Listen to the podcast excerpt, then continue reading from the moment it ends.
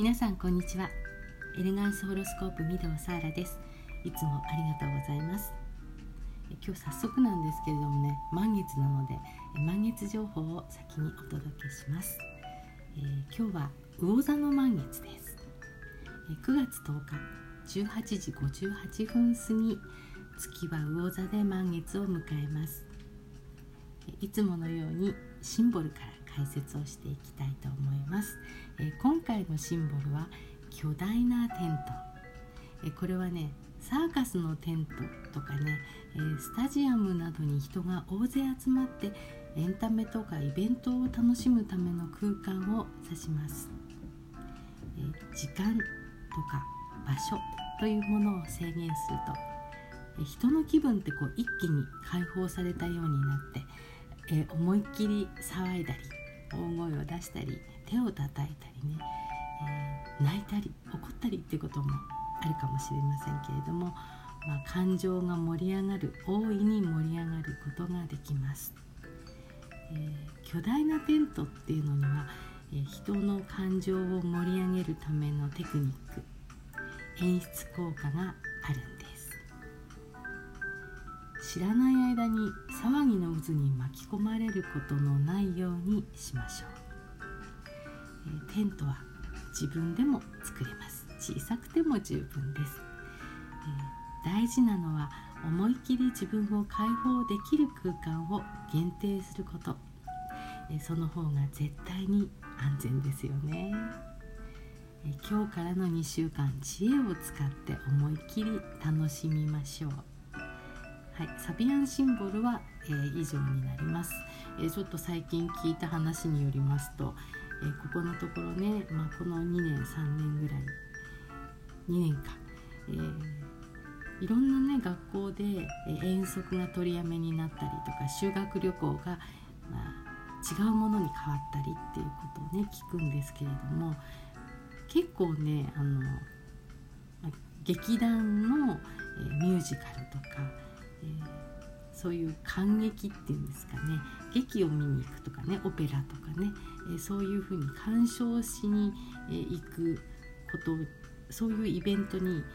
変えているということを、ね、聞くんですよね。えー、なるほどなと思って聞いてたんですけども今日こんな風にあの巨大なテントなんていうね、えテーマがポンと与えられるとああそういう意味もあったのかななんていう風に、え私は感じていました。確かにね、えー、時間と空間をこう切り取られたような、えー、場所というものにポンとこう自分が、えー、体を預けてみると、えそこで行われていることに共感して、え自分がこう今までこううつうつとしていたものだったり抑圧されていたものだったりするものが一気に、え、その場限定として解放されていくってことあると思うんですよね。えー、ここだけの話っていうのも、えー、そういうふうな効果があるかもしれませんよね。えついつい、え出てしまう、えついついこう抑えていたものがこう漏れ出てしまうようなねえそういう場面もあるかもしれませんけれどもでもあの、まあ、そこをね思いっきりえ知恵を使って楽しむことで、え乗り切っていく、まあ、そういうふうに自覚してやる。えそれから乗ってみる時もそうですよね、えこの場だけ、え思いっきり楽しむんだっていうふうにあの自分を、うん、解放していくそういうような2週間であったらいいなと思っています。えー、実は今日9月10日からはね水星の逆行というものも始まってるんですよね。これはもうねあの西洋先生術を知らない方であっても水星の逆行はね知っているというなぜかね、えー、そうです。交通機関の乱れっていうのが起きやすいっていうことなんです、えー、個人的に言うと計算ミスとかね勘違いとか起こりやすいので、えー、例えば待ち合わせをする時間をちょっと余裕を持たせるであったりとか、えそれから何か重要なビジネスで契約をするっていう時は、まあ、念には念を入れて見直してみるとかね、えー、ちゃんとこう言葉で、えー、きちんとコミュニケーションをとった上で、えー、すり合わせをして、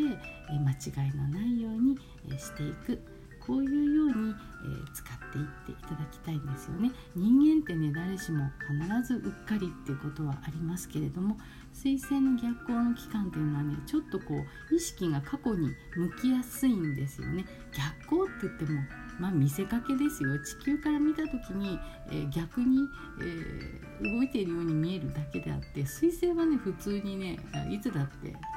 太陽の周りを回ってるだけなんですけれども、えー、地球から見た時人間が見た時に、えー、そういうふうに錯覚を起こしやすいっていうことですから、え、過去に気持ちが引っ張られやすい、え例えば失敗が、えあった時に同じ間違いを犯してしまうんじゃないかと思ってね、えすごくこう緊張してしまったりとか過度の緊張とか過度の疲労とかそういうことも、え起こりやすいっていうことになってきます。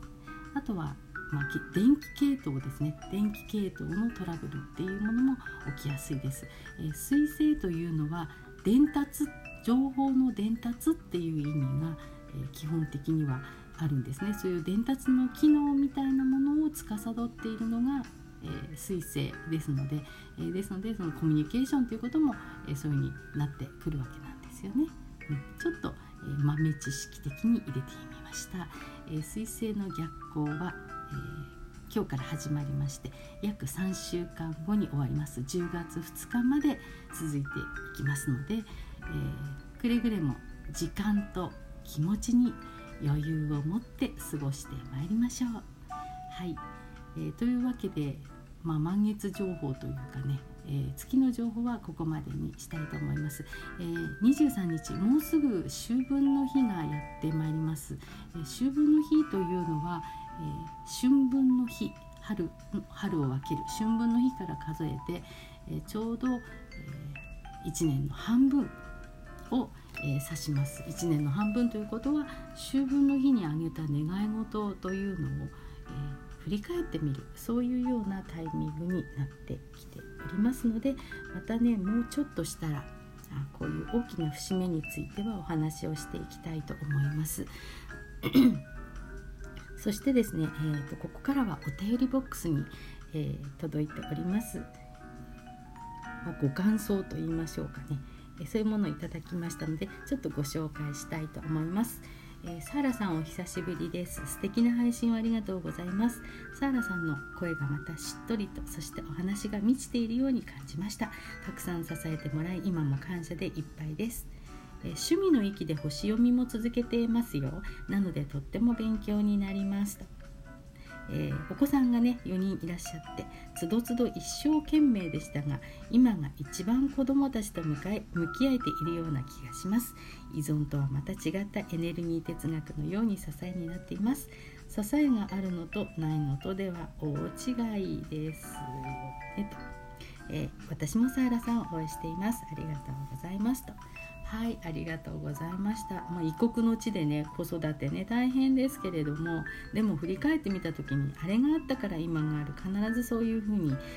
あの流れができていますのでね、えー、ぜひその場を楽しむということをしていってくださいね。はいそしてもう一お一方。サーラさんこんにちは。9月に入ってからラジオトークを聞き毎日優しいお言葉に癒されます、え、バックで流れている音楽もとても心地よいですね。これからも楽しみにしています。3月の配信のお金の話。人のためにお金を使うとエネルギーの流れも良くなる運も良い方向に向かう。その回は何度も聞きました。共感しました。えー、今日は質問はありませんがサーラさんのラジオトーク楽しみにしていますと。はいありがとうございました。そうなんですよね、えー、今言ったみたいに3月っていうのは春分の日にあの収録したものですよね、えー、おそらく、えー、シャープ55、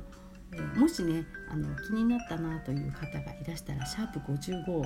タップしてちょっと聞いてみてください、3月は大晦日出た結果を受け取る月というそういうようなタイトルだったと思います。